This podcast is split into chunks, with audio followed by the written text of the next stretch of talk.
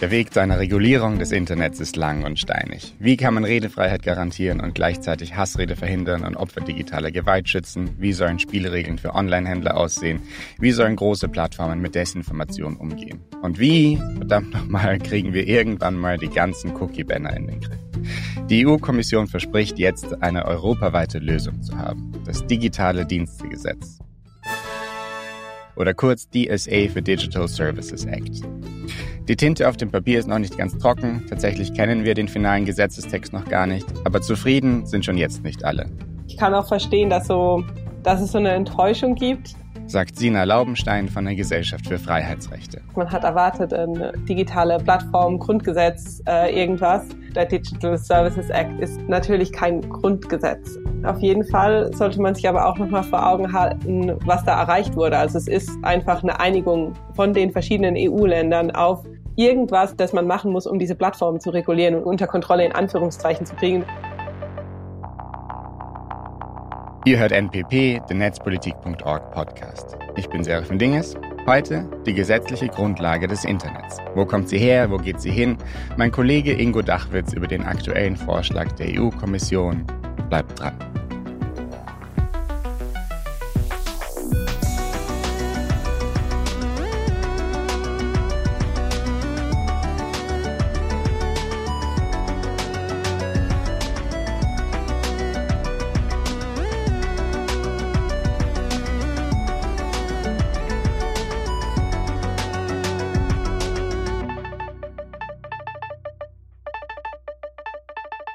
Hi Ingo.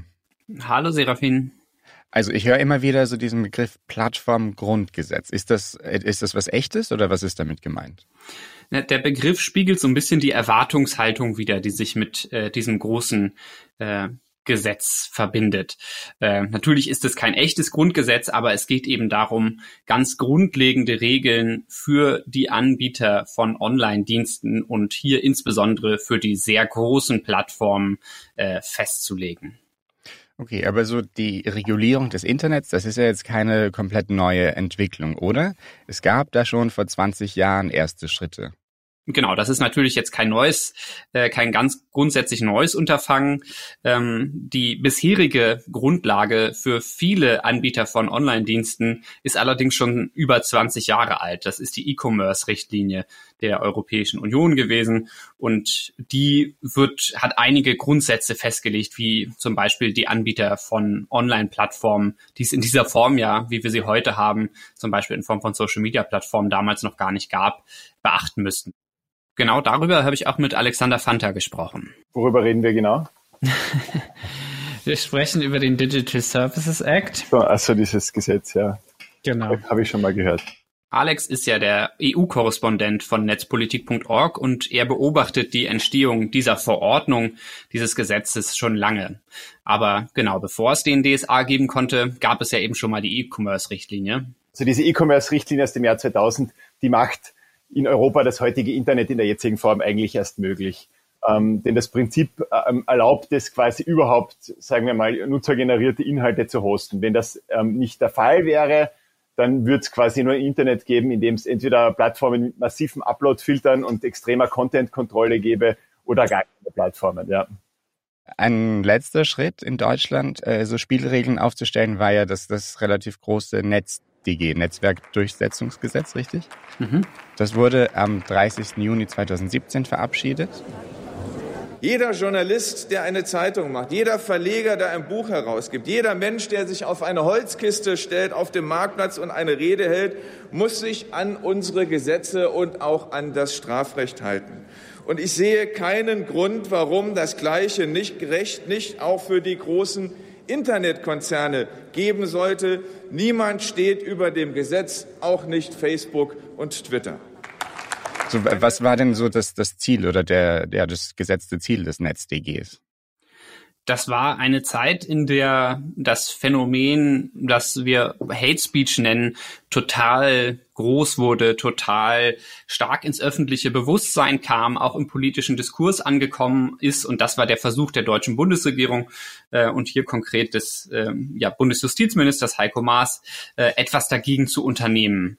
Also ein Gesetz, das Social-Media-Plattformen, allen voran Facebook, verpflichten sollte, stärker vorzugehen dagegen, wenn Menschen angegriffen werden auf der eigenen Plattform, stärker Content-Moderation vorzuhalten und dafür sozusagen zu, zu, sorgen, dass es ein sauberes oder ein faires Diskursklima gibt. Konkret ging es dann darum, verbotene Inhalte, strafrechtlich relevante Inhalte, die auch offline verboten sind in der Rede, Volksverhetzung, Bedrohung, Aufrufe zu Gewalt und ähnliches, ähm, ja, dass, dass die Plattform diese besonders schnell löschen müssen, haben harte Löschfristen bekommen äh, bei offensichtlich rechtswidrigen Inhalten innerhalb von 24 Stunden, sonst drohten eben Strafen, um so Druck zu machen für die Plattform. Wie wurde das dann so aufgenommen in der Zivilgesellschaft und von Interessensgruppen? Was, was ist da so die Reaktion seitdem? Ähm, damals, als das Gesetz eingeführt wurde, gab es heftige Kritik äh, seitens vieler Organisationen der digitalen Zivilgesellschaft, aber auch von Unternehmen, äh, weil sie äh, befürchtet haben, dass das über das Ziel hinausschießt, dass sozusagen das gute und angebrachte Ziel, äh, ja, die Verbreitung von verbotenen Inhalten, also ja wirklich Angriffen auf Personen, Formen von digitaler Gewalt, ähm, die auch verboten sind, aus dem Netz zu bekommen, ja dazu führt, dass Anreize gesetzt werden, dass die Plattformen einfach mehr löschen, weil das ist ja, ähm, wir, wir wissen, eine durchaus diffizile Entscheidung, was ist eigentlich von der Meinungsfreiheit gedeckt und was nicht. Man denke jetzt beispielsweise an das, äh, an das durchaus ähm, zu kritisierende, aber von der Meinungsfreiheit gedeckte Gedicht äh, des Satirikers Jan Böhmermann äh, über Erdogan, wo es eben total schwierig ist äh, und die Gerichte lange beschäftigt hat, ist das eigentlich von der Meinungsfreiheit gedeckt oder nicht? Und so gibt es ja ganz viele Situationen, in denen das nicht ganz klar ist. Und da war so die Sorge, okay, Facebook kriegt jetzt Druck und die anderen Plattformen kriegen jetzt Druck, das schnell zu entscheiden. Wir wissen, die machen das mit Clickworkern, die haben irgendwie wenige Sekunden Zeit, eine Entscheidung zu treffen, ob ein Inhalt äh, gegen die Regeln verstößt oder nicht. Ähm, und da war so die Befürchtung, okay, das führt zu Overblocking, äh, weil die Plattformen im Zweifelsfall, wenn sie Strafen zahlen müssen, wenn sie die Inhalte nicht löschen, einfach mehr löschen, einfach großflächiger löschen, ähm, weil sie gleichzeitig eben es keine Regeln dafür gab, die den Plattformen vorgeschrieben hat, dass sie Inhalte, die erlaubt sind, auch da stehen lassen müssen und dass es Widerspruchsverfahren gibt beispielsweise. Das hat die Bundesregierung erst nach einigen Jahren äh, jetzt nachgebessert. Okay, und jetzt quasi der Versuch, so etwas Ähnliches oder etwas noch Komplexeres auf Europaebene zu machen. Der Digital Services Act, von dem hat man ja jetzt über zwei Jahre immer wieder mal gehört. Was ist jetzt passiert, dass wir jetzt drüber sprechen? Jetzt kürzlich äh, haben sich die EU-Institutionen geeinigt auf einen Gesetzentwurf. Das heißt, das Ding ist so gut wie durch, das Ding ist so gut wie fertig. Du hast es schon gesagt, die Tinte ist noch nicht trocken, wir kennen noch nicht den finalen Text, aber nachdem sich ähm, nachdem die EU-Kommission ihren Vorschlag vorgelegt hatte vor gut zwei Jahren äh, und dann sich der Rat, also die Mitgliedstaaten der EU und auch das EU-Parlament äh, auf ihre Positionen geeinigt haben, haben sie in den letzten Monaten verhandelt im Trilog, so heißt es auf EU-Ebene. Die sind sich einig geworden und haben am Ende ein fertiges Digital Services Act Paket vorliegen. Wir kennen den Text noch nicht genau, aber wir sprechen jetzt drüber, weil das Gesetz nun fertig ist. Der Text ist jetzt noch nicht ganz fertig, aber kann man sich schon ungefähr vorstellen, in was für einem Ausmaß das Ganze dann dasteht, wie viele Seiten das haben wird? Was man auf jeden Fall sagen kann, ist, dass das unheimlich breit ist, das, was der Digital Service Act regulieren soll. Also wir haben jetzt über einen zentralen und wichtigen Aspekt gesprochen. Das ist die Content-Regulierung. Das ist der Umgang mit äh, ja, strafrechtlich relevanten Inhalten, Moderationsregeln aber es enthält noch viel mehr. Es geht nicht nur um Social-Media-Plattformen, sondern es geht beispielsweise auch um den Verbraucherschutz äh, bei Online-Marktplätzen oder Regeln, die Anbieter von Online-Marktplätzen einhalten müssen, auch wenn sie gegenüber anderen Unternehmen quasi, wenn Amazon auf seiner Plattform andere Verkäufer zulässt, welche Regeln gelten dann unter den es geht um Designpraktiken im Internet, äh, die sogenannten Dark Patterns, mit denen die Anbieter von Online-Diensten versuchen, das Verhalten von Menschen zu manipulieren. Ganz einfach gesagt, äh, diese Cookie-Banner als ein Beispiel, wo das eine, das alles akzeptieren ganz einfach und groß und fett unten rechts klickt, so dass man, äh, wenn man nicht genau hinguckt, einfach schnell dahin klickt und alle anderen Optionen versteckt sind oder viel komplizierter sind. Das sind Dark Patterns. Äh, es soll helfen gegen Desinformation. Also wirklich, es geht um Online-Werbung ähm, und Targeted Advertising. Also wirklich ein sehr, ja, doch eben dann grundsätzlich und breit angelegte Verordnung. Aber lass uns nochmal ein, zwei Schritte zurückgehen. Mhm. Wo hat der DSA denn so wirklich seinen Anfang genommen? Zumindest bei uns im Blog ist das Vorhaben das erste Mal Anfang 2019, im Frühjahr 2019 in einem Artikel vorgekommen und bearbeitet worden. Das erste Mal von diesem Gesetz unter mehr oder weniger diesem Namen habe ich gehört, als Kirsten Fiedler äh, bei uns einen Gastbeitrag darüber geschrieben hat. Bevor die Kommission von Ursula von der Leyen überhaupt ihren Dienst angetreten hat, ähm, äh, lange bevor dann das erste Mal tatsächlich ein Entwurf für das Gesetz vorgelegt worden ist, gab es schon diese Überlegungen im Beamtenapparat, lass uns doch ein großes Plattformgesetz machen, ähm, quasi den, den Faden aufzugreifen von Deutschland, das mit dem NetzDG ja irgendwie angefangen hat, das Internet auf eine Art und Weise zu regulieren. Da hat man dann in Brüssel gesagt, ja, wir müssen irgendwas machen, um quasi das und ähnliche Gesetze in Frankreich und in anderen Ländern, um irgendwie zu verhindern, dass es zu einer völligen Zersplitterung des europäischen Internets kommt.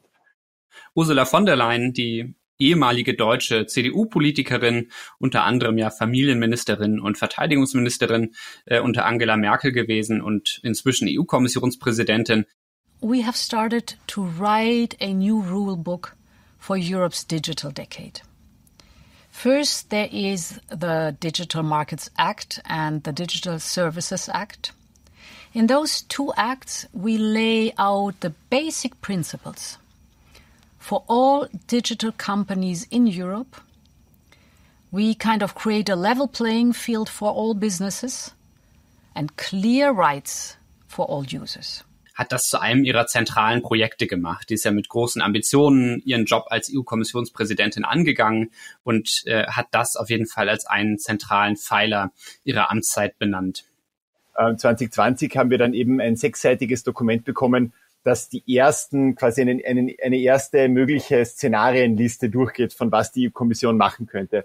Und da ist dann klar geworden, es geht nicht darum, dieses Provider-Privileg aufzuheben, aber quasi ähm, so ein kleines Addendum dran zu schreiben, zu sagen, naja, hier sind die Bedingungen, die erfüllt werden müssen für Plattformen, ähm, um weiterhin dieses Privileg genießen zu dürfen. Ähm, und, und das hat dann auch schon irgendwie ähm, gezeigt, wo, wo die Reise hingeht. Ab dann haben wir ab, ab, ab da ging dann mal, sagen wir mal, die, die Diskussion so richtig los. Wir haben das veröffentlicht, das haben aber auch andere ähm, quasi schon vor uns veröffentlicht, aber wir waren, wir waren die Ersten, die es ohne Paywall veröffentlicht haben. Also ein ganz wichtiger Punkt ist, dass die Regeln jetzt eben nicht mehr nur in einzelnen Ländern gelten und deshalb dann es in Europa einen Flickenteppich gibt, sondern dass die Regeln dann jetzt EU-weit einheitlich gelten, natürlich dann auch so ausgelegt werden müssen. Dann sicherlich, dass die Reichweite des Gesetzes, der Scope ein bisschen weitergeht. Es geht hier nicht nur um äh, die Durchsetzung von schon ohnehin strafrechtlich äh, verbotenen Inhalten. Und dann ganz wichtiger Punkt ist, dass die EU jetzt von Anfang an auch Widerspruchsmöglichkeiten und Wiederherstellungsverfahren mit einbezieht, äh, was Deutschland eben erst nach einigen Jahren und einigen Jahren der Kritik eingeführt hat es überschneidet sich, würde ich sagen, beziehungsweise ähm, der äh, Digital Services Act zieht auf einer gewissen Ebene mal eben europaweit Vorgaben ein, die davor einfach nur in Deutschland existiert haben. Also ähm, ein Prinzip, das verankert wird, das äh, machen die großen Plattformen ohnehin schon sehr lange, aber das wird jetzt quasi ähm, europaweit vorgeschrieben, ist dieses äh, Notice and Action. Das heißt, wenn ich äh, als Nutzer einen Inhalt sehe, die, von dem ich glaube, dass er illegal ist, dann kann ich ihn melden. Ähm, äh, die, die Plattformen hatten lange eigentlich ähm, nur, so, also denselben Prozess, aber nur für quasi Inhalte, die gegen ihre eigenen internen Regeln, ihre Hausregeln verstoßen. Und das NetzDG hat gesagt, naja, es muss auch einen Weg geben, um das explizit als illegalen Inhalt zu melden. Ähm, das schreibt jetzt auch das äh, Digitale Dienstegesetz vor. Ähm, äh, zugleich legt das Digitale Dienstegesetz dann auch äh, fest, dass ähm, es einen unabhängigen Beschwerdeweg geben muss damit äh, Nutzer, NutzerInnen gegen quasi mehr oder weniger willkürliche Entscheidungen der Plattformen ähm, dann auch Beschwerde einlegen können. Wer, äh, wer entscheidet das? Das sind hier die Plattformen dann wahrscheinlich selber? Hm, ja, das ist gar nicht so leicht zu sagen. Ähm, viele von diesen Detailfragen, wie das, wie quasi Prozesse aussehen und was da Best Practices sind, ähm, werden dann erst definiert werden, wenn die Enforcement-Struktur steht. Also es wird ja dann jedes europäische Land muss dann eine eigene Behörde einrichten, einen sogenannten Digital Services Coordinator. Ähm, wer das in Deutschland ist, ist ähm, noch völlig offen. Da gibt es gerade ein neues Papier von der Stiftung Neue Verantwortung dazu. Ähm, und da wird dann auch so ein bisschen ähm, äh, der, der Ablauf geregelt, weil ja nicht alles in allen Ländern ähm, gleichermaßen gesetzlich geregelt ist. Nicht alles, was in Deutschland illegal ist, ist auch, sagen wir mal, in Malta illegal. Ähm, und da, da glaube ich, wird es noch einiges an äh, Herumfrickeln und Abstimmungen geben müssen. Okay. Weißt du, ob auch äh, irgendwie Meldepflichten gegenüber Strafverfolgungsbehörden drin sind? Das ist ja in Deutschland auch eingeführt worden, dass sozusagen die Plattformen des BKA direkt informieren müssen. Genau, also das Digitale Dienstegesetz schafft eine europaweit einheitliche Verpflichtung, auf Anordnung von Behörden illegale Inhalte zu entfernen und auch zu melden, wenn, wenn, wenn es quasi solche gibt. Ähm, die äh, Plattformen müssen den Behörden auch melden, wenn die Inhalte, wenn Inhalte den Verdacht auf kriminelle, kriminelle Aktivitäten wecken. Ähm, das ist schon mal äh, relativ, relativ weitgehend. Ähm, das hat auch für viel Beunruhigung quasi im Vorfeld gesorgt. Ähm, das NetzDG beinhaltet eine ähnliche äh, Vorschrift, aber ich glaube, die wird bislang von den Plattformen einfach nicht umgesetzt. Aber es geht beim DSA nicht nur um rein illegale Inhalte im Internet, sondern auch um Spielregeln für ja, legale Kommunikation, zum Beispiel zwischen Plattformen und Nutzerinnen, wenn Werbung geschaltet wird. Ich habe Alex gefragt, was der DSA dazu sagt. Also was ja relativ umfassend darlegt, auch etwas, was die Plattformen vielfach schon freiwillig machen, nämlich er sagt, äh, Plattformen müssen transparent sein bei Werbung. Das heißt, ich als Nutzer, äh, Nutzerin muss nachvollziehen können, äh, warum, warum sehe ich eine Werbung, also quasi auf, auf Basis welcher Daten werde ich überhaupt getargetet mit der Werbung, äh, wer schaltet sie, was ist der Rezipientenkreis, auch so ein bisschen ähm, Facebook und Twitter und YouTube haben ja angefangen, so Daten zu veröffentlichen, wie, wie viel haben die, also ist das Teil von einer Kampagne, was, was schaltet derselbe Werbetreibende noch, da werden Archive angelegt, das verankert jetzt der DSA im europäischen Recht. Also dass es ein, quasi ein Mindestmaß äh, an, an Transparenz gibt bei der Frage, warum sehe ich eigentlich eine bestimmte Werbung im Netz. Der Begriff Mindestmaß deutet schon an, dass mehr möglich gewesen wäre. Wir gehen später noch darauf ein, aber es ist tatsächlich einer der Kritikpunkte am Digital Services Act, dass er vielen zu wirtschaftsnah und dann am Ende doch zu zahm ist. Es gab zum Beispiel auch einen Vorschlag im Europäischen Parlament, äh, personalisierte Werbung, Targeted Advertising komplett zu verbieten, aber das hat es am Ende jetzt nicht in das Gesetz geschafft. Was aber allerdings gelungen äh, ist, ist eben personalisierte Werbung quasi einzuschränken, dass man eben nicht Minderjährige mit äh, gezielt targeten darf mit bestimmter Werbung und auch gewisse die Verwendung gewisser sensibler Datenkategorien, wie zum Beispiel sexu sexuelle Orientierung, soll verboten werden. Ähm, das ist schon mal, glaube ich, äh, äh, ein, ein, ein Fortschritt, auch wenn natürlich zu Recht kritisiert wird, dass einfach eine Chance versäumt worden ist, mit diesem im Grunde schon sehr problematischen Geschäftsmodell mit äh, Targeted Advertising, mit personalisierter Werbung einfach aufzuräumen. Äh, okay, dann kommen wir damit auch schon direkt zum nächsten unangenehmen Kommunikationsphänomen im Internet, das, das sich rund um die Plattform so findet. Und das ist das Thema Desinformation. Auch ein Thema, das äh, uns und die Politik ähm, und die Europäische Union wirklich in den letzten Jahren enorm umtreibt.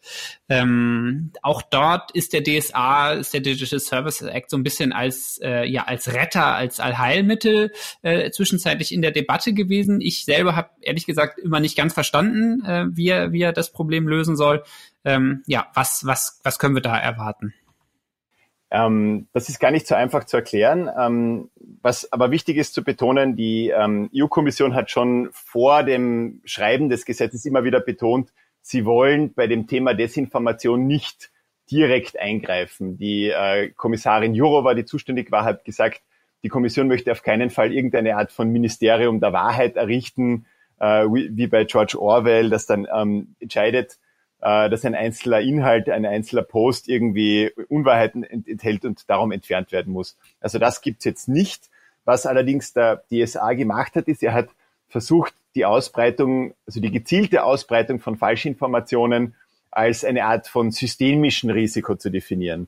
Das heißt, ähm, hier gibt es Vorschriften, aber nicht für alle Plattformen, sondern nur für die allergrößten Plattformen, also die mit mehr als 45 Millionen äh, NutzerInnen in ganz Europa, die erhalten ähm, bestimmte Auflagen. Dazu gehört, dass sie regelmäßig Risikoeinschätzungen vorlegen, einerseits über die Verbreitung von illegalen Inhalten, systematischen Grundrechtsverletzungen und eben auch manipulativen Kampagnen.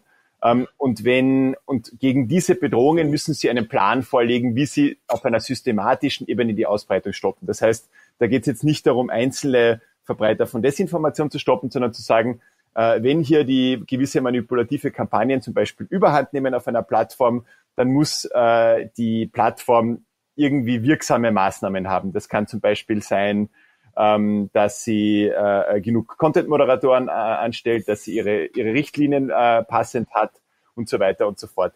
Und ähm, sollte die Plattform nicht ausreichend Gegenmaßnahmen ähm, eingesetzt haben auf einer systemischen Ebene, dann kann die Kommission sagen, hier muss nachgebessert werden von einer Plattform. Und ähm, es gibt auch einen Datenzugang für Forscher, ForscherInnen. Wenn zum Beispiel der Eindruck entsteht, dass eine Plattform auf einer systemischen Ebene scheitert dabei, ähm, die notwendigen Gegenmaßnahmen zu unternehmen und auch alle Vorschläge der Kommission ignoriert, etwas zu unternehmen gegen das Problem Desinformation, dann könnte die Kommission strafen und in einer Ultima Ratio sogar ähm, die, das, das Betreiben einer Plattform innerhalb der Europäischen Union untersagen. Also ganz krasse Mittel, aber auch ein sehr indirektes. Okay, der DSA ist ja quasi so ein riesen Rundumschlag. Es wird ganz schön viel behandelt. Unter anderem ja auch der Verbraucherinnenschutz. Was heißt denn das? Was kann man sich da vorstellen? Verbraucherinnenschutz heißt letztendlich, dass es Regeln dafür gibt, wie Unternehmen äh, mit Kundinnen, Kunden umgehen müssen. Ganz analog gibt es zum Beispiel die Regel, dass in Verträgen, in Kaufverträgen nicht Dinge drinstehen dürfen, die absolut unüblich sind. Das ist zum Beispiel eine Verbraucherschutzregel. Äh, also man darf nicht in einem Kaufvertrag für eine Tüte Milch äh, oder für, für einen Kleinwagen äh, reinschreiben, dass man gleichzeitig noch den Erstgeborenen äh, mitverkauft äh, oder, oder seine Seele mitverkauft. Solche, solche Dinge sind gesetzlich verboten, weil man festgestellt hat, okay, da gibt es ein Ungleichgewicht, keine Verbra VerbraucherInnen, KäuferInnen können nicht alle Verträge lesen, also sorgen wir dafür, dass das verboten ist.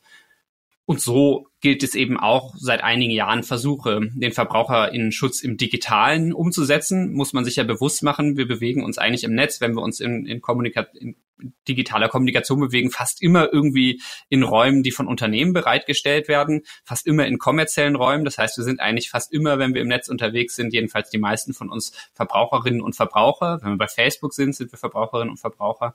Wir gehen ja einen Vertrag ein mit denen. Genau. Und da gibt's jetzt Regeln. Unter anderem eben sollen die Dark Patterns angegangen werden, äh, weil man festgestellt hat, okay, da gibt's ein krasses Ungleichgewicht. Es ist für die Anbieter von Plattformen einfach zu leicht, mit Designtricks äh, die Menschen zu manipulieren, zu bestimmte Entscheidungen zu treffen, etwa nicht datenschutzfreundliche Einstellungen zu treffen, sondern sie darum rumzuleiten. Das heißt, wenn ich mir versehentlich Amazon Prime geholt habe, dann muss ich nicht mehr irgendwie zwei Tutorials im Internet lesen, um herauszufinden, wie ich das dann auch wieder stornieren kann. Im Idealfall wäre das so. Ähm, es ist fraglich, ob der Digital Services Act hier ähm, so weit hilft. Okay, also es ist ein ganz, schön ganz schöner Stapel Papier, dieses Gesetzespaket. Ähm, aber bei ein paar von den Sachen haben wir auch schon Gesetze in die Richtung, oder? Äh, sehen wir da nicht auch in Deutschland das Problem, dass nicht das Problem ist, dass es keine Gesetze gibt, sondern dass die bestehenden Gesetze nicht durchgesetzt werden? Auf jeden Fall. Wir sehen das ja zum Beispiel bei der Datenschutzgrundverordnung, die von vielen erstmal, was die rechtliche Basis angeht, äh, für, ja, für, für gut gehalten wird, auch wenn es dann natürlich auch Punkte zu kritisieren gibt. Aber nicht mal das, was die DS, äh, DSGVO, die Datenschutzgrundverordnung, an Regeln vorgibt, wird jetzt durchgesetzt, weil es dann zum Beispiel immer an der irischen Datenschutzbehörde hängt, den Datenschutz gegenüber Facebook durchzusetzen. Das heißt, es kommt wirklich sehr stark darauf an, äh, ja, wie das Gesetz umgesetzt wird und durchgesetzt wird. Dazu habe ich auch mit Alex gesprochen. Wie soll, wie sollen diese vielen, wie sollen diese umfangreichen Regeln des Digital Services Act umgesetzt werden?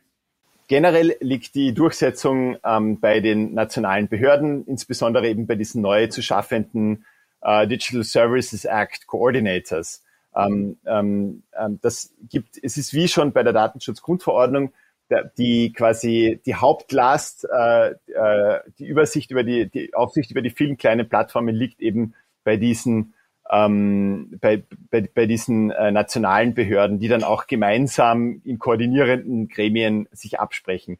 Allerdings hat ähm, die Kommission oder quasi die EU als Ganzes hat aus den ähm, aus der Datenschutzgrundverordnung gelernt ähm, weil hier ist ja auch die Aufsicht über die allergrößten Plattformen bei nationalen Behörden. Und dann ist zum Beispiel die irische Behörde ähm, hat dann bei allen grenzüberschreitenden Fällen, die äh, die Firmen betreffen, die in Irland ihren Konzernsitz haben, zum Beispiel eben Facebook oder Google oder auch TikTok, ähm, die, die Hauptaufsicht. Und ähm, so, so, so kommt es, dass eben Irland zu, einem zu einem großen Bremse bei der Durchschätzung des Datenschutzes geworden ist, weil die irische Behörde ähm, viele dieser grenzüberschreitenden Verfahren über Jahre hinweg verschleppt hat und die einfach nicht zum Abschluss bringt. Und beim Digital Services Act hat man versucht, aus diesem Problem zu lernen. Da hat man ähm, die Aufsicht über die very large Online Platforms, über die allergrößten Plattformen mit 45 Millionen Nutzern der Europäischen Kommission direkt gegeben, die jetzt äh, hier durchgreifen kann, ähm, eben ohne dass eine einzelne nationale Behörde, sagen wir mal in Irland oder in Luxemburg oder sonst wo, hier bremsen kann. Alex, danke dir für die Zeit und für diesen äh, Parforce-Ritt ähm, durch, durch das große äh, digitale Dienstegesetz. Ähm, wir bleiben dann sehr gespannt auf die Umsetzung und freuen schon auf die nächsten Texte von dir. Super, wir hören uns. Ciao, Alex, danke.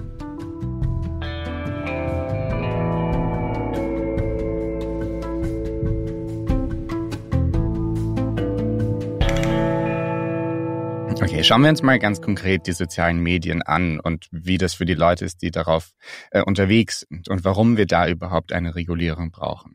Eine große Baustelle wissen wir schon lange, digitale Gewalt. Wir sehen ja gerade auch im Kontext von Twitter, dass keine Regulation oft bedeutet, dass die Lautesten sprechen dürfen und die Marginalisierten gehen dann halt einfach weg. So, Ingo. Stellen wir uns jetzt mal folgendes Szenario vor. Irgendein reicher Milliardär, keine Ahnung wer, beschließt auf einmal, dass er eine der größten Social-Media-Plattformen kaufen will äh, und will dann seine extrem libertäres Verständnis von Freiheit dort einsetzen. Hat er dann nach dem DSA irgendwelche neuen Spielregeln? Also erstmal muss man feststellen, dass das weiter möglich wäre, äh, dass jetzt eine Person wie Elon Musk, äh, wir können ihn ja auch beim Namen nennen, Spoiler. Äh, äh, jetzt sich äh, seine Lieblings-Social-Media-Plattform kauft, zum Beispiel Twitter, ähm, das da, also an den Grundregeln, das ändert das nichts. Social-Media-Plattformen bleiben weiter Unternehmen, bleiben weiter hyperkapitalistische und damit eben auch aufkaufbare und äh, insofern nach den Regeln, nach den Wünschen der Besitzer gestaltbare äh, Unternehmen. Das daran ändert der DSA nichts. Gleichzeitig würde es aber sehr spannend werden, wie, wie es dann in der Praxis ausschaut. BeobachterInnen sind skeptisch, dass Elon Musk einen total libertären Content-Regulierungsansatz äh, in der Europäischen Union umsetzen können wird, einfach weil der Digital Services Act Vorgaben macht, was die Moderation beispielsweise von Inhalten angeht. Und spannend ist eben, dass der DSA äh, für sehr große Plattformen, sogenannte Very Large äh, Plattforms, VLOPs, ähm, ein neu geschaffen, ein neu geschaffenes Konstrukt, die zum Beispiel mehr als 45 Millionen Nutzer in, in der Europäischen Union haben, äh, besonders strikte Regeln vorgibt. Zum Beispiel müssen die ein, ein Risikoassessment machen, eine Risikobewertung, ähm, ob die ihr Plattform, ob ihr Angebot für die NutzerInnen und äh, ja für die Demokratie ein Risiko beinhaltet. Ähm, die müssen mehr Transparenz schaffen gegenüber äh, ForscherInnen zum Beispiel. Ähm, die müssen mehr Transparenz den NutzerInnen schaffen gegen, darüber, wie die Timelines zusammengestellt werden. Also da gelten nochmal besonders äh, strikte Regeln für so große Plattformen. Wobei jetzt im Fall von Twitter nicht ganz sicher ist, ob sie 45 Millionen NutzerInnen oder mehr in der Europäischen Union haben. Davon hängt dann auch wieder viel ab. Das ist dann aber eine hohe Grenze, 45 Millionen. Das klingt ziemlich viel. Das ist ja dann doch, äh, kann ich jetzt nicht genau rechnen, aber irgendwie so ein Zehntel aller EU-BürgerInnen. Genau. Das, es geht eben schon wirklich darum, dass es ganz stark zielen soll auf Google, Apple, Facebook, Amazon, äh, in Teilen auch Microsoft sozusagen GAFAM, das Big Tech Gesetz, ja. Äh, und da hat man eben diese Grenze eingezogen, weil man gesagt hat, es ist ja dann bestimmte Regeln, die für so große, für die Meinungsbildung und für den digitalen Diskurs extrem wichtige äh, Plattformen, dass die anders reguliert werden müssen als jetzt zum Beispiel ein kleines Internetforum vom Anglerverein oder sowas. Über die Auswirkungen des Digital Services Act auf das Thema Content-Regulierung, Regulierung von Hassrede und digitaler Gewalt habe ich mich auch mit äh, Sina Laubenstein unterhalten, die bei der Gesellschaft für Freiheitsrechte arbeitet und dort in der Marie-Munk-Initiative an Strategien zur Bekämpfung digitaler Gewalt arbeitet.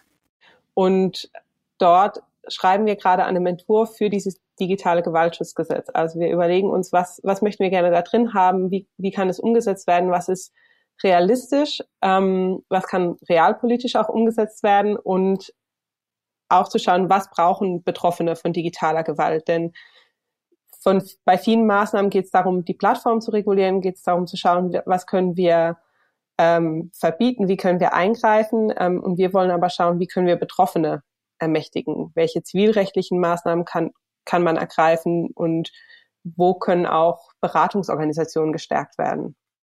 Ich habe Sina auch nochmal explizit gefragt, wie das Netzwerkdurchsetzungsgesetz zum DSA passt und ob es vielleicht so eine Art Vorläufer ist, ob es den DSA vielleicht sogar inspiriert hat. Der Wunsch nach so einer gemeinsamen europäischen Herangehensweise war auf jeden Fall schon vorher da. Ähm, ob dann die Ausgestaltung des NetzDGs da nochmal inhaltlich eingewirkt hat auf den DSA, die Vermutung liegt auf jeden Fall nahe, weil wir eben sehen, okay, es gibt äh, äh, Dinge wie die, die, ähm, das, die Notice and Takedown Regelungen und so weiter, die Transparenzberichte, die ja auch im NetzDG gefordert wurden. Also also Dinge könnten vielleicht den DSA inspiriert haben. Die Idee zum DSA, würde ich sagen, war auf jeden Fall vorher schon da. Ähm, die Frage ist jetzt, was, was wird jetzt aus dem NetzDG, wenn der DSA kommt? Ein großes Problem mit den Transparenzberichten, die die Plattformen nach dem NetzDG vorlegen müssen, ist ja, dass sie vollkommen willkürlich gestaltet sind und dass man sie überhaupt nicht vergleichen kann. Wenn man sich die anschaut, ist es super schwierig, zwischen den verschiedenen Plattformen Vergleiche zu ziehen, einfach weil die Formate unterschiedlich sind, weil die Definition, die Ausgestaltung unterschiedlich sind. Und das wird sich durch den Digital Services Act zumindest planmäßig ändern. Also dass es da eine Vergleichbarkeit gibt, dass wir ähm, sehen, was die Plattformen machen. Auch diese Blackbox rund um die Algorithmen soll sich öffnen oder soll zumindest weniger blackboxig sein, sondern uns auch einen Einblick ermöglichen. Das finde ich auch ganz, ganz sinnvoll, auch mal zu sehen, okay, was, was machen die Plattformen überhaupt? Wie werden uns Dinge empfohlen? Warum wird mir was empfohlen? Also all diese Fragen sollen jetzt auch eine Antwort finden das ist ja eine Forderung, die lange es aus der Zivilgesellschaft gibt und auch aus der Wissenschaft. Wir wissen, dass die, dass, dass Facebook beispielsweise in der Vergangenheit oft gelogen hat, was Zahlen angeht. Beispielsweise sind ja aufgeflogen, was irgendwie die Werbezahlen, die Video, Videoklickzahlen aufgeht und so weiter. Äh, so, deshalb gibt es schon lange die Forderung, dass es da unabhängigen Blick drauf gibt, dass man als Gesellschaft überhaupt äh, bewusst verstehen kann, was passiert dort eigentlich.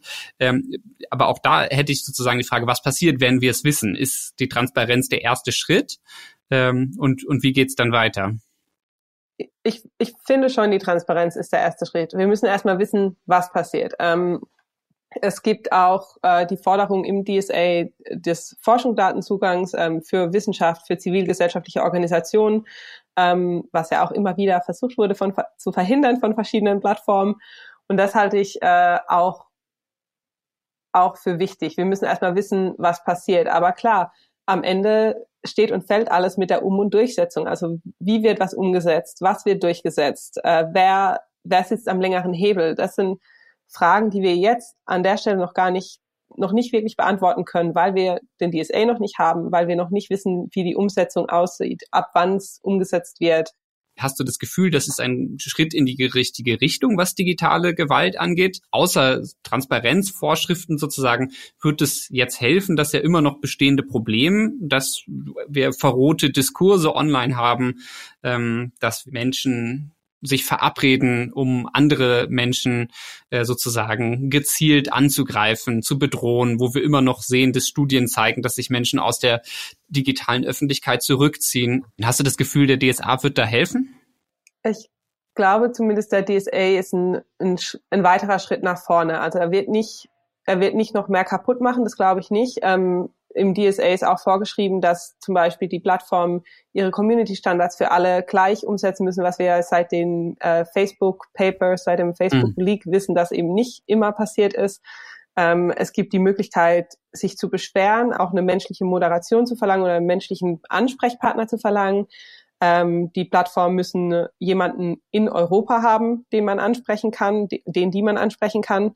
Ähm, und die Plattformen dürfen auch Accounts sperren. Also es gibt auf jeden Fall verschiedene Punkte, wo ich sagen würde, der DSA wird helfen. Gleichzeitig sind natürlich auch Themen und äh, Gewalterfahrungen außen vor geblieben. Sexualisierte, bildbasierte Gewalt beispielsweise wird jetzt nicht mehr großartig erwähnt. Gleichzeitig finde ich auch, dass wir auch ein bisschen unsere unsere Erwartungshaltung anpassen müssen und auch die Gespräche, wenn wir über digitale Gewalt sprechen, äh, weiten müssen. Wir dürfen nicht nur schauen, wie können wir Plattformen regulieren, wir müssen auch schauen, wie können wir als Gesellschaft aktiv werden, was wie, wie, wie kann man den Zugang zum Recht erleichtern, wie kann man Beratungsstellen unterstützen. Also ich glaube, Plattformregulierung ist nur ein Baustein, wenn wir über digitale Gewalt, Hate Speech und so weiter sprechen. Denn wir können Plattformen noch so gut regulieren, wir können noch so viel machen. Hass und Hetze werden nicht verschwinden, werden nicht äh, passé sein. Und da finde ich, es dann viel wichtiger, darüber zu sprechen, wenn man wirklich Betroffene im Fokus hat, zu schauen, wie kann man Betroffenen helfen, was brauchen die. Ein Vorschlag, den du ähm, zusammen mit einem Kollegen ähm, Anfang des Jahres im Tagesspiegel Background ähm, unter anderem ins Spiel gebracht hast, äh, ist äh, ja sozusagen das Instrument der Accountsperrungen äh, noch, noch stärker zu forcieren und dort auch einen zivilrechtlichen Anspruch quasi zu schaffen, der dann untereinander durchsetzbar ist. Kannst du das erklären? Genau, also unsere, unsere Idee war es, dass man ähm, gerichtlich angeordnete Accountsperren vorstellt oder einführt, um eben die Möglichkeit, Betroffenen die Möglichkeit zu geben, dass sie gegen bestimmte Accounts, die sie im Netz belästigen, angreifen, ähm, sperren lassen kann, auf zivilrechtlichem Weg. Das sollte, ist eine der Maßnahmen. Inzwischen sind wir an der Überlegung dran, einen ganzen Maßnahmenkatalog oder einen Kriterienkatalog äh, zu machen, äh, mit den Accountsperren quasi als die schärfste äh, Strafe. Und was, was ich ganz charmant an dem Vorschlag bisher finde, ist, dass wir eben sagen, okay, wir bewahren uns die Integrität, die das Netz hat. Ähm, wir können Accounts sperren, weil über Accounts wird viel Gewalt verbreitet. Wir müssen nicht wissen, wer die natürliche Person ist hinter dem Account auf diesem ersten Weg. Also wir wollen keine Klarnamenpflicht, wir brauchen keine Verifizierungspflicht dafür, weil das auch etwas ist, das ich und auch die Gesellschaft für Freiheitsrechte natürlich komplett ablehnen. Ich habe auch mit verschiedenen Beratungs-, Organisationen gesprochen, die dann meinten, dass das auch eine für die TäterInnen eine andere Signalwirkung haben kann, wenn dann halt steht, äh, deutsches Gericht hat entschieden, dein Account wird gesperrt, als wenn das jetzt eben ein Unternehmen, das in Kalifornien sitzt, äh, sagt. Ich glaube, das hat eine gute Signalwirkung und zeigt auch Betroffenen, okay, deine Sorge, deine Ängste werden hier ernst genommen. Ähm, wir sehen das und es passiert auch was. Das hätte natürlich den Vorteil, dass es dann eben nicht ja äh, von fehleranfälligen Algorithmen äh, unterstützte ClickworkerInnen sind, die irgendwie binnen weniger äh, Sekunden solche Moderationsentscheidungen treffen müssen. Stellt uns aber vor die vor das Problem, dass wir auf, auf, auf das wir immer wieder stoßen an der Stelle. Allen wäre es am liebsten, wenn der Rechtsstaat diese Rolle übernehmen würde, weil es eben eine diffizile Abwägungsentscheidung ist, was von der Meinungsfreiheit gedeckt ist und was was was nicht. Aber wir kommen immer wieder an die Stelle, dass, dass der Rechtsstaat sozusagen nicht fähig ist, weil die Gerichte überlastet sind. Ja, also ich äh, würde nicht schon seit Jahren in der Zivilgesellschaft arbeiten und zum ersten Mal diese Forderung hören. Ja, also es stimmt. Ich, ich finde auch, äh, die Ressourcen in Gerichten in der Strafverfolgung sind natürlich noch rar oder werden rar gemacht, zumindest für den digitalen Bereich. Ähm, gleichzeitig gibt es schon Strukturen. Die Pressekammern arbeiten in der Regel recht schnell, wenn es ums Urheberrecht geht. Von daher ähm, glaube ich, dass man da diese Strukturen auch nutzen könnte, beziehungsweise sich davon inspirieren lassen könnte. Gleichzeitig ist uns natürlich auch klar, ähm, nur weil wir jetzt richterlich angeordnete Accountsperren fordern, wird sich das Problem natürlich nicht lösen. Es ist nur ein weiteres ein weiteres Werkzeug in diesem Werkzeugkasten, den man eben hat, um gegen digitale Gewalt vorzugehen. Ähm, solche Forderungen nach, ähm, nach irgendwelchen Maßnahmen müssen auch immer wieder Hand in Hand gehen mit, wie können wir Strafverfolgungsbehörden sensibilisieren. Ähm, denn da fängt es ja häufig auch schon an. Also wird es überhaupt von Strafverfolgungsbehörden anerkannt, dass es digitale Gewalt ist, dass das gerade eine sexistische Gewalterfahrung ist oder eine rassistische Gewalterfahrung ist.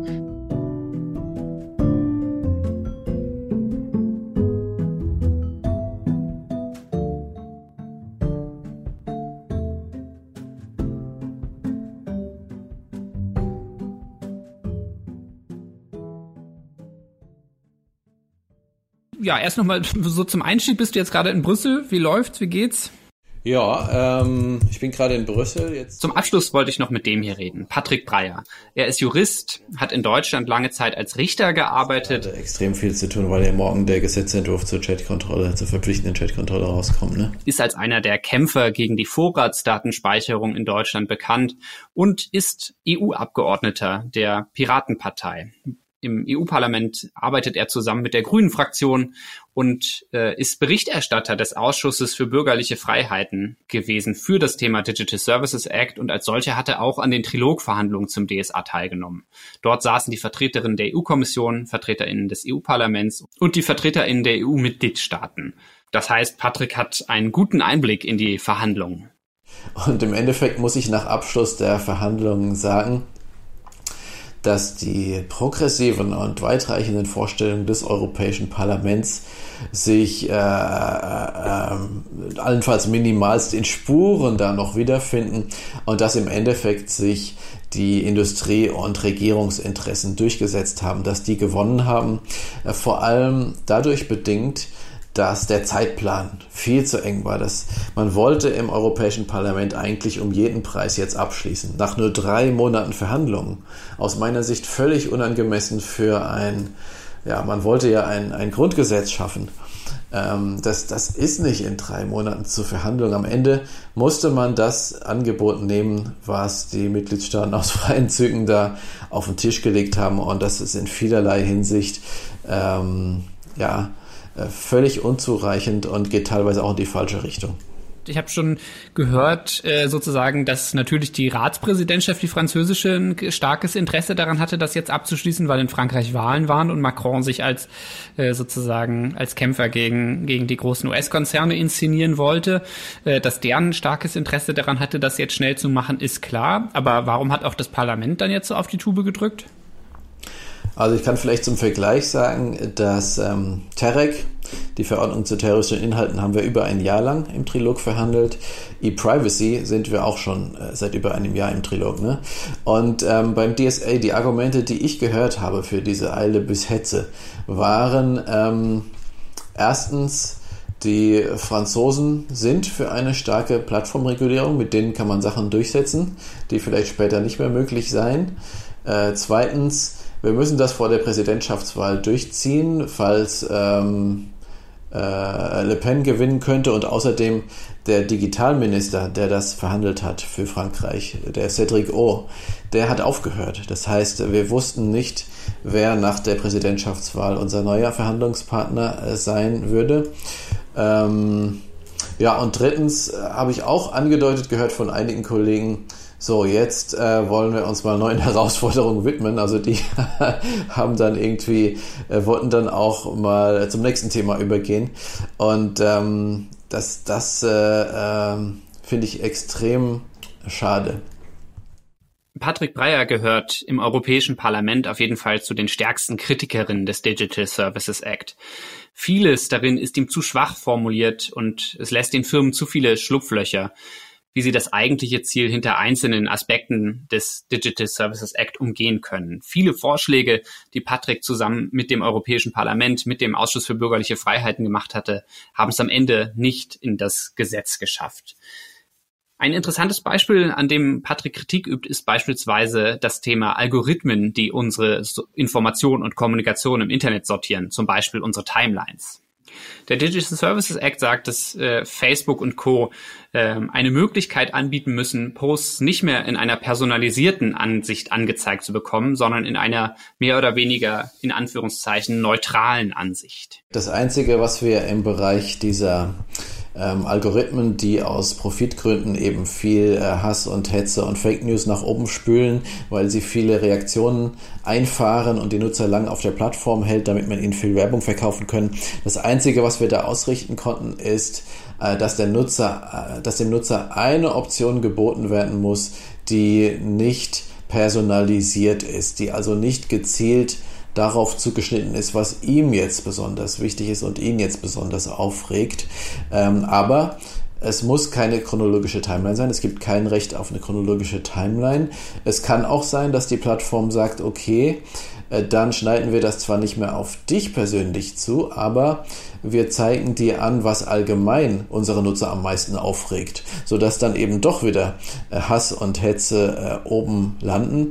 Ich weiß, dass viele Plattformen freiwillig chronologische Timeline anbieten. Es ist aber auch für viele Nutzer nicht so sehr praktikabel. Wir hatten ein Recht darauf gefordert, das hat sich nicht durchgesetzt. Und ähm, meine Fraktion hatte auch gefordert, eine Interoperabilität für diese äh, Empfehlungsalgorithmen. Das heißt, man hätte ein Recht bekommen, eben anstelle der Konzernalgorithmen auch eigene externe zu nehmen, die man dann konfigurieren kann, die man selbst programmieren kann, dass man die Inhalte zu sehen bekommt, die man sehen möchte und nicht die, die die Plattform einem aufdrängen möchte. Das grundsätzliche Problem laut Patrick Breyer ist, dass zwar viele der Ziele des DSA von der Idee her gut sind, in der Umsetzung sie dann aber entweder nicht weit genug gehen oder sie zu weit gehen. Wenn wir zum Beispiel uns das Thema Content-Moderation anschauen und es dort keine klaren Vorgaben gibt, wie das zu moderieren ist, dann, so die Befürchtung, werden die Plattformen immer mehr automatisieren und dabei dann auch oftmals falsch liegen. Das fürchtet zumindest Patrick. Aktuelles Beispiel ist jetzt äh, Kriegsberichte oder Videos äh, aus ähm, der Ukraine fallen regelmäßig diesen Algorithmen zum Opfer, aber eben auch Informationen mit Aufklärung über Terrorismus, mit Kritik an Terrorismus, über Aussteig, Ausstieg aus terroristischen Organisationen. All das verwechseln Algorithmen gerne mit Terrorismus selbst und ähm, da wird es mehr davon geben, nach meiner Einschätzung. Man muss ja wissen, die, die großen Werbeplattformen haben ein kommerzielles Interesse eigentlich an den Inhalten, die unterhaltsam sind, die seicht sind, die sich gut verkaufen lassen. Ähm, die haben kein kommerzielles Interesse daran, jetzt ähm, grenzwertige, provozierende Äußerungen zu verteidigen, wie sie in einer Demokratie eigentlich wichtig sind, aber ähm, wie sie vielleicht auf Widerspruch oder ähm, Kritik stoßen können im Netz. Äh, Im Netz machen die Plattformen ihre eigenen Regeln und das wird sich verstärken.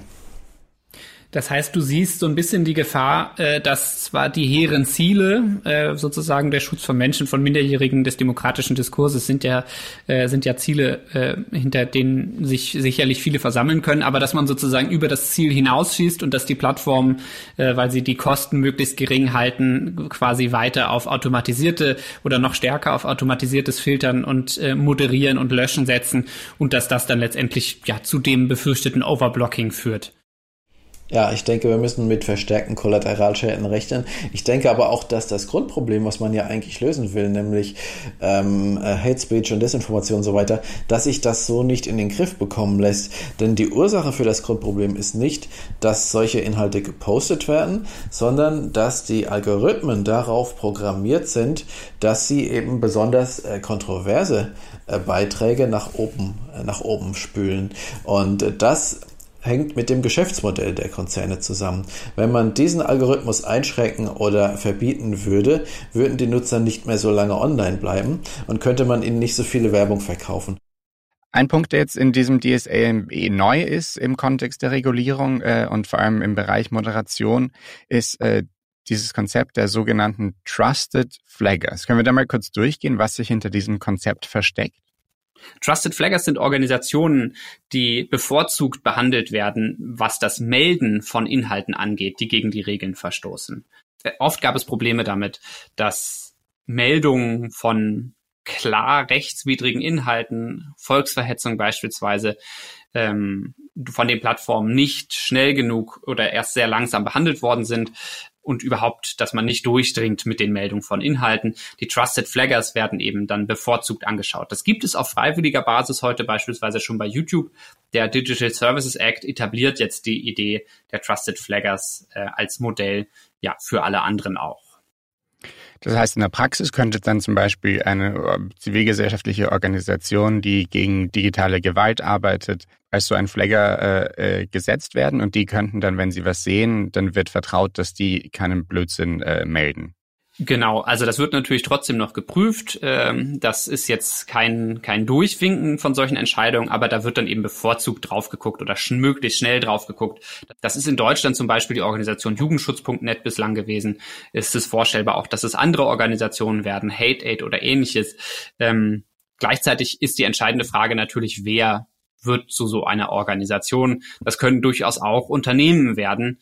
Ähm, die entscheidende Frage ist, wer entscheidet, wer Trusted Flagger werden darf oder nicht.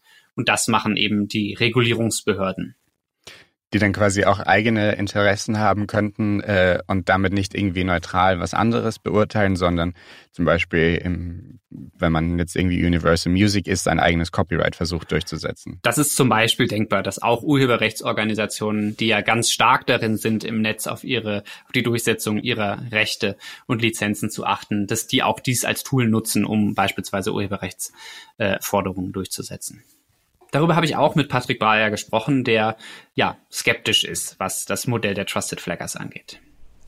Also erstmal positiv ist, wir konnten verhindern, die Vorstellung zum Beispiel des konservativ dominierten Rechtsausschusses, dass Trusted Flagger Sachen direkt runternehmen lassen können, dass die erstmal offline gehen, äh, sobald eine Meldung eingeht. Das konnten wir verhindern. Was jetzt im Gesetz steht, ist, dass die Meldung der sogenannten Trusted Flagger, und das können tatsächlich auch äh, Lobbyorganisationen und Industriekonzerne sein, die im eigenen äh, Interesse hier tätig werden zum Schutz ihres Copyrights und so weiter, ähm, dass die bevorzugt bearbeitet werden müssen, dass die beschleunigt bearbeitet werden müssen. Da steht aber auch keine äh, Zeitvorgabe oder Frist im Gesetz, aber die müssen eben vorrangig äh, bedient werden mit der Begründung, okay, es sind Trusted Flaggers, das heißt, die haben sich als vertrauenswürdig erwiesen im Sinne von, die haben in der Vergangenheit eben eine hohe Trefferquote von Material, was auch tatsächlich normalerweise dann illegal ist. Und da finde ich, kann man gegen den Mechanismus als solches jetzt auch wenig sagen. Ähm, was mich viel mehr stört, unabhängig von den Trusted Flaggers, ist, wer entscheidet denn, was äh, legal und illegal ist, was runtergenommen wird und was nicht.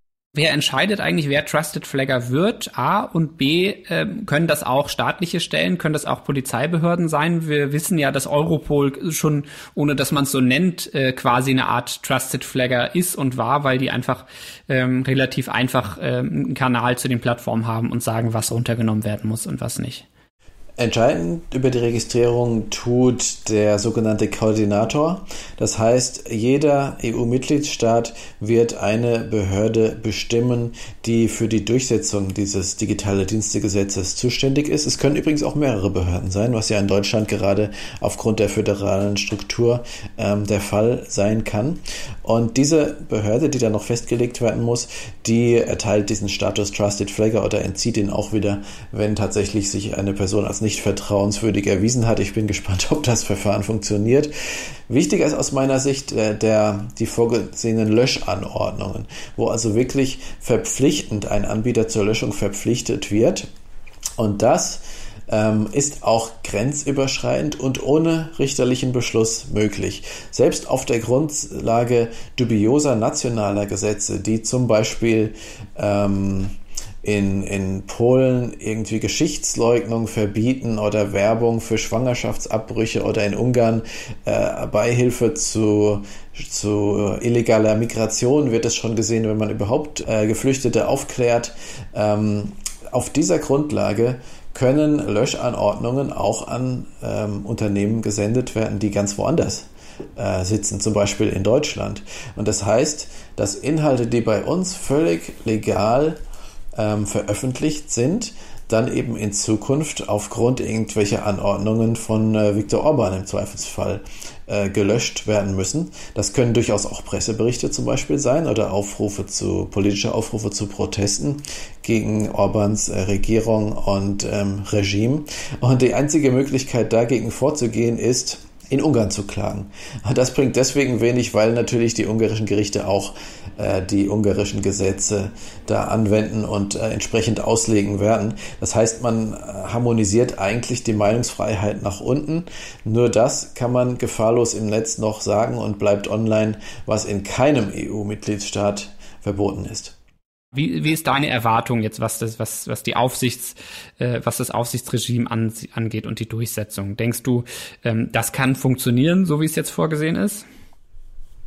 Die Durchsetzung durch die EU-Kommission wird auf jeden Fall besser laufen, als wenn Irland äh, zuständig wäre, wo die Digitalkonzerne ihren Sitz haben und wo quasi das als Standortpolitik äh, verstanden wird, die zu schützen. So habe ich den Eindruck. Aber man muss auch sehen, die EU-Kommission ist ein politisches Gremium.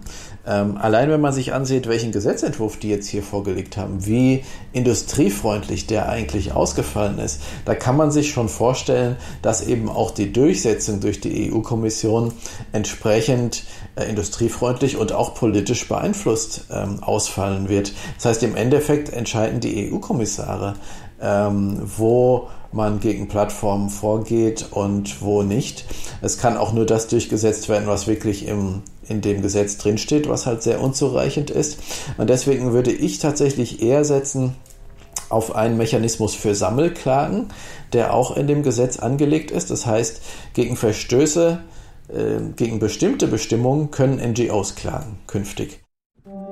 Und ähm, da ist, glaube ich, eine Möglichkeit gegeben, auch die Aufsichtsbehörden zum Jagen zu tragen, wenn die untätig bleiben, dass eben die Gerichte eingeschaltet werden.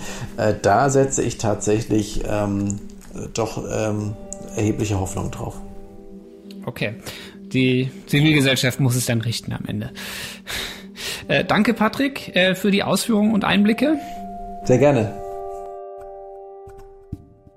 Okay, so sind wir jetzt quasi beim aktuellen Zustand des DSA und grob, was er abdeckt. Ein paar Sachen sind uns wahrscheinlich durchgerutscht, aber das werden wir natürlich alles noch im Detail in den nächsten Wochen und Monaten miterleben und verfolgen können, was denn da genau drinsteht und was das für Auswirkungen für uns haben wird. Aber was sind denn jetzt die nächsten Schritte des DSA? Wann, wann wird der Gesetz? Ich glaube, es ist deutlich geworden, der wichtigste Schritt, auf den jetzt viele warten, ist erstmal, dass der Gesetzestext vorliegt, damit man wirklich beurteilen kann, äh, final, wie die politische Einigung am Ende auch im Recht umgesetzt wird. Dann wird ganz entscheidend und wichtig, wie die Aufsichtsstruktur gestaltet wird und wie die einzelnen Länder sich dafür auch entscheiden, zum Beispiel auch wer in Deutschland äh, dann für die Durchsetzung zuständig sein wird. Äh, das ist noch eine offene Frage. Und dann wird es sicherlich eine Übergangsfrist geben. Das ist bei so großen Gesetzen, die äh, für, für Unternehmen neue Regeln bringen, äh, oft der Fall. Das ist irgendwie bei der Datenschutzgrundverordnung gab es zwei Jahre Übergangsfrist. Hier sind es, glaube ich, 15 Monate Übergangsfrist. Das heißt, ja, irgendwann im Laufe des Jahres 2023 vermutlich äh, gelten diese Regeln.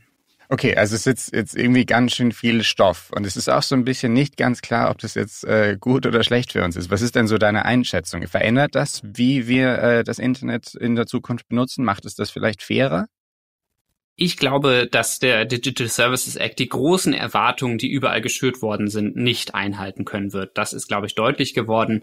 Äh, es ist ein bemerkenswerter Schritt, dass sich so viele hinter dem Ziel versammeln, die Macht der großen Plattformunternehmen irgendwie demokratisch einzuhegen. Ähm, der Teufel steckt dann aber eben im Detail und wir können auch jetzt auf Grundlage des Gesetzes noch immer nicht genau sagen. Ich glaube, auch das ist deutlich geworden, wie er sich dann auswirken wird. Viel wird von der Durchsetzung, von der Umsetzung, äh, von der Aufsicht abhängen werden. Aber ich glaube, wir sollten insgesamt die Erwartungen an dieses Gesetz ein bisschen runterschrauben. Es ist vieles gut gemeint und einiges wird sicherlich Grundlagen dafür schaffen, ähm, dass wir besser verstehen und besser demokratisch regulieren und einhegen können, wie die großen Plattformen, die so bedeutend sind äh, für die politische Öffentlichkeit im Netz, äh, agieren. Aber ich glaube, der Digital Service Act wird nicht alle Probleme lösen und wir müssen echt hoffen, dass er nicht an anderen Stellen sogar noch neue schafft. Okay, alle weitere Berichterstattung gibt's wo? Die gibt's natürlich bei netzpolitik.org. äh, vielen Dank für das Gespräch, Ingo Dachwitz. Ja, ich danke dir.